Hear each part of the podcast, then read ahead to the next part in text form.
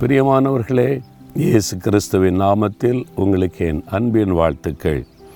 இன்றைக்கு கூட ஆண்டோர் உங்கள் மேலே ரொம்ப அன்பும் அக்கறையாக இருக்கிறதுனால உங்களுக்கு ஒரு வாக்கு கொடுக்குறார்.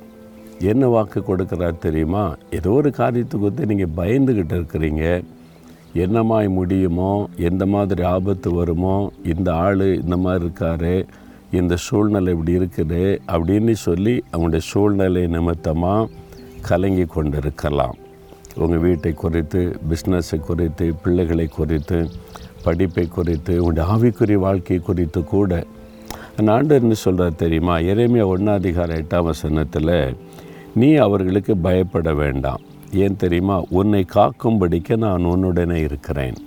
நான் இருக்கிறேன்ல, உனக்கு உன் கூட இருக்கிறல்ல, உன்னை பாதுகாக்க நான் கூட இருக்கிறேன்.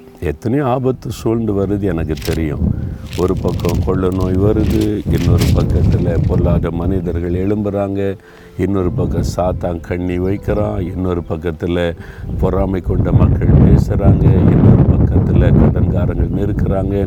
இப்படி நிறைய பிரச்சனைகள் இல்லை, ஒரு ஆபத்தான சூழ்நிலை. என்னாகுமோ, எப்படி ஆயிருமோ, இவங்க எழும்பி வந்து என்னை ஏதாவது பண்ணிடுவாங்களோ அப்படின்ற பயம்.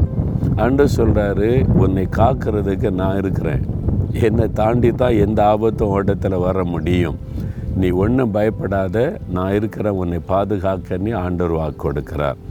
அவர் கூட இருந்து பாதுகாக்கும்போது எதுக்கு பயப்படணும்? நீங்கள் மனிதருடைய பாதுகாப்பெல்லாம் நிற்காது. மெட்ராஸில் ஒரு சமயம் ஒரு ஏரியா இருக்குது, மெட்ராஸில் ராயபுரம்னு ஒரு ஏரியா.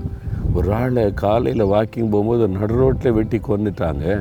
பேப்பர்லாம் நியூஸ் வந்துட்டு ஒரு பெரிய ஆளாம். அப்போ என்னையாச்சு அப்படின்னு பார்த்தா, அவர் தன்னை பாதுகாக்கிறதுக்கு 30,000 ரூபா சம்பளம் கூட தாழ்வு வச்சுருக்கிறாராம். அவர் கூட, அவர் எங்கே வாக்கிங் போனால் கூட போவாங்க, எங்கே போனாலும் கூட போகலாம். தன்னுடைய உயிருக்கு ஆபத்துன்னு பாதுகாக்கிறதுக்கு ஆயிரக்கணக்கான பணம் செலவு பண்ணி ஆட்களை, அடியாட்களை வச்சுருந்தோம், பாதுகாக்க முடியல, வெட்டி கொண்டுட்டாங்கன்னு நியூஸு.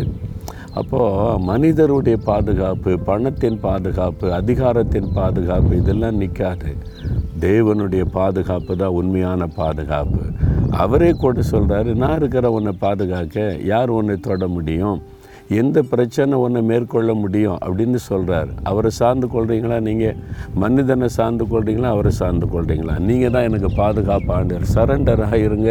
அவர் அழகாக பாதுகாத்தனர் கைப்பிடித்து நடத்தும் போது, அவர் பக்கத்தில் நிற்கும்போது யார் உங்களை தொட முடியும்னு நினைக்கிறீங்க? சும்மா பேசுவான், கத்துவான், சத்தம் போடுவான், அவ்வளோதான். பக்கத்து வரைக்கும் மிரட்டிக்கிட்டு அழிச்சிற மாதிரி வருவான், தொட விட மாட்டார். அவர் பக்கத்தில் இருக்கிறார். பயப்படாதங்க. ஆண்டவரே, நீர் எனக்கு இருக்கிறீர், என்னை பாதுகாக்க இம்மட்டும் பாதுகாத்தீர், இப்பொழுதும் பாதுகாக்கிறீர், இனிமேலும் பாதுகாப்பீர். ஒரு ஆபத்தும் என்னை தொட முடியாது. நான் விசுவாசிக்கிறேன், சந்தோஷமாக இருக்கிறேன்.